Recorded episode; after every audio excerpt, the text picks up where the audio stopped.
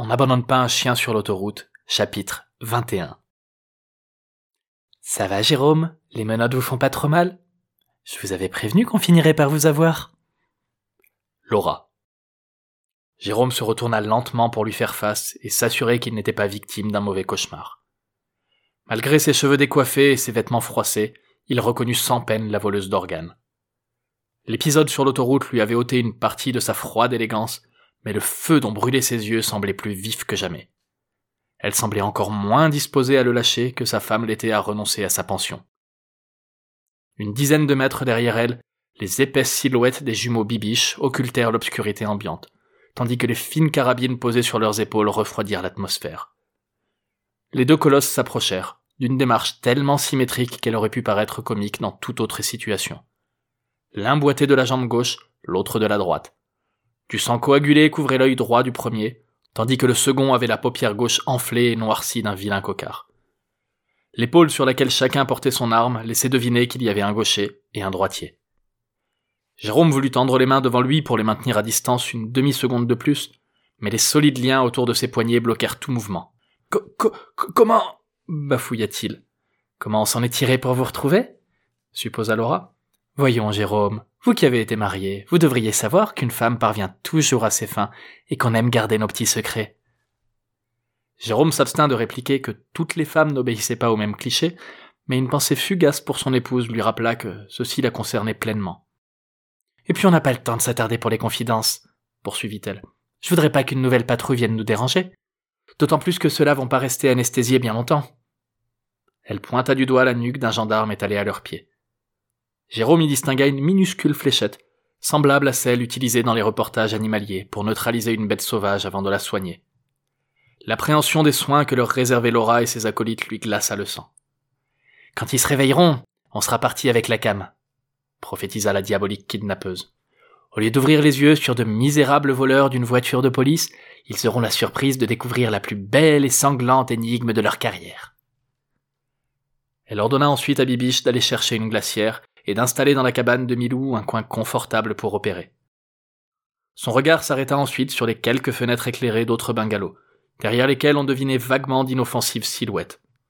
Puis, en redirigeant son attention vers l'habitation d'Émile et la faible intensité de l'éclairage environnant, elle esquissa un sourire sadique, telle une bête sauvage face à une proie condamnée. Jérôme supposa que cette obscurité la réjouissait. Les curieux seraient incapables de distinguer clairement leurs visages et de deviner leurs identités et la présence des gigantesques jumeaux suffisait à dissuader quiconque de sortir de chez lui pour observer la scène de plus près, encore moins pour intervenir. Après un dernier hochement de tête de satisfaction, Laura regarda tour à tour chacun des prisonniers. Son sourire carnassier s'étira à mesure qu'elle comptait dans sa tête les organes s'offrant à elle et qu'elle réfléchissait à tous ses potentiels clients. Poupoule clama-t-elle à l'intention de son deuxième monstre.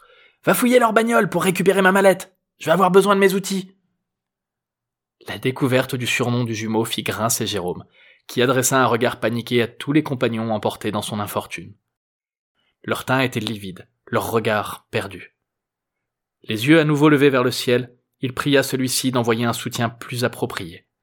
Après les flics, les mains de Laura constituaient une bouée de sauvetage particulièrement douteuse. En réponse, il n'obtint rien de plus que l'infime satisfaction d'entendre le chien se remettre à aboyer et tenter de mordre le fameux poupoule même s'il douta que la mâchoire de l'animal puisse s'ouvrir assez pour agripper ne serait-ce qu'un doigt. Ah, saleté de clep sarnieux jura le colosse. Encore pire que toi, Laura Il s'était couché sur ta mallette Je vois que monsieur a pris soin de protéger mes affaires, c'est bien aimable, complimenta Laura à l'intention de Jérôme. Ce dernier tiqua. Quelque chose clochait dans cette histoire de mallette. Quelques minutes plus tôt, le flic en charge de la fouille de la voiture en avait mentionné deux. Et à présent, ce poupoule semblait n'en voir qu'une seule. Pourtant, Jérôme était certain d'avoir embarqué les trois en quittant la scène de fusillade sur l'autoroute, les deux siennes et celle de Laura.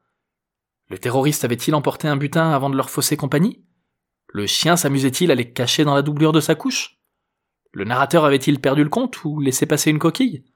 Mais où se trouvait réellement sa précieuse cargaison? Poupoule ne lui laissa pas le temps de réfléchir à la réponse. Il remit la mallette à Laura, adressa un clin d'œil à Bibiche, occupé à surveiller la brochette de prisonniers. Puis, obéissant à un signe de tête de sa patronne, il empoigna un bras de Jérôme et le conduisit vers le bungalow. Ce dernier, sentant son heure arriver, se mit à brailler à la manière d'un enfant forcé de terminer son assiette d'épinards. Il appela au secours, cria à l'injustice, réclama la pitié. Ses hurlements furent vains. Ils n'empêchèrent pas le gorille de l'attacher de manière aussi ferme qu'inconfortable sur la table Heineken, ni Laura de le rejoindre, sourire aux lèvres et mallette à la main. Mais pourquoi vous vous acharnez sur moi? gémit-il du haut de son impuissance. Laura lui adressa un regard pétillant de malice, avant d'éclater d'un long rire sadique. Sache que mon premier surnom, c'est Volveren, révéla-t-elle sans se défaire de son sourire. Elle adopta soudain un air grave pour préciser la raison de ce pseudonyme.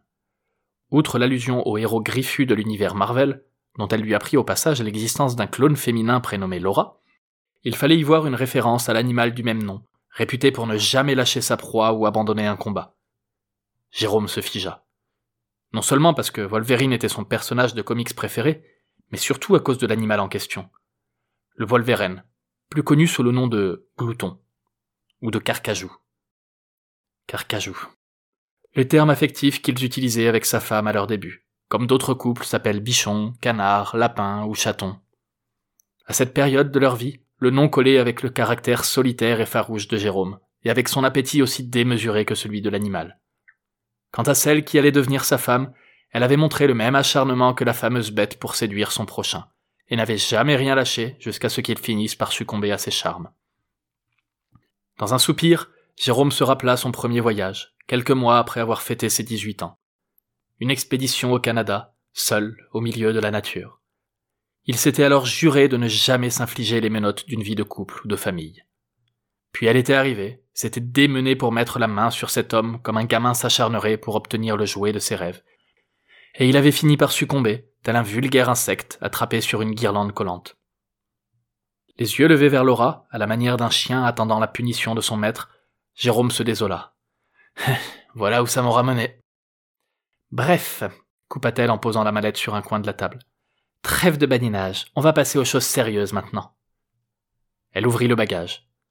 Ses yeux s'écarquillèrent, ses traits se crispèrent.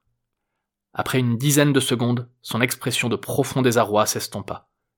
Il ne lui manquait qu'une cigarette aux lèvres pour reproduire la célèbre scène de Pulp Fiction, où Vincent Vega découvre le contenu de la valise.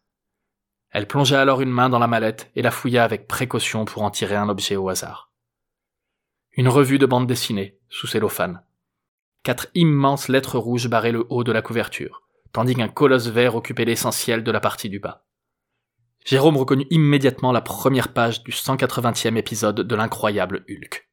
Un des nombreux trophées qu'il avait volés dans la collection personnelle de son ancien patron, fièrement exposé dans son bureau.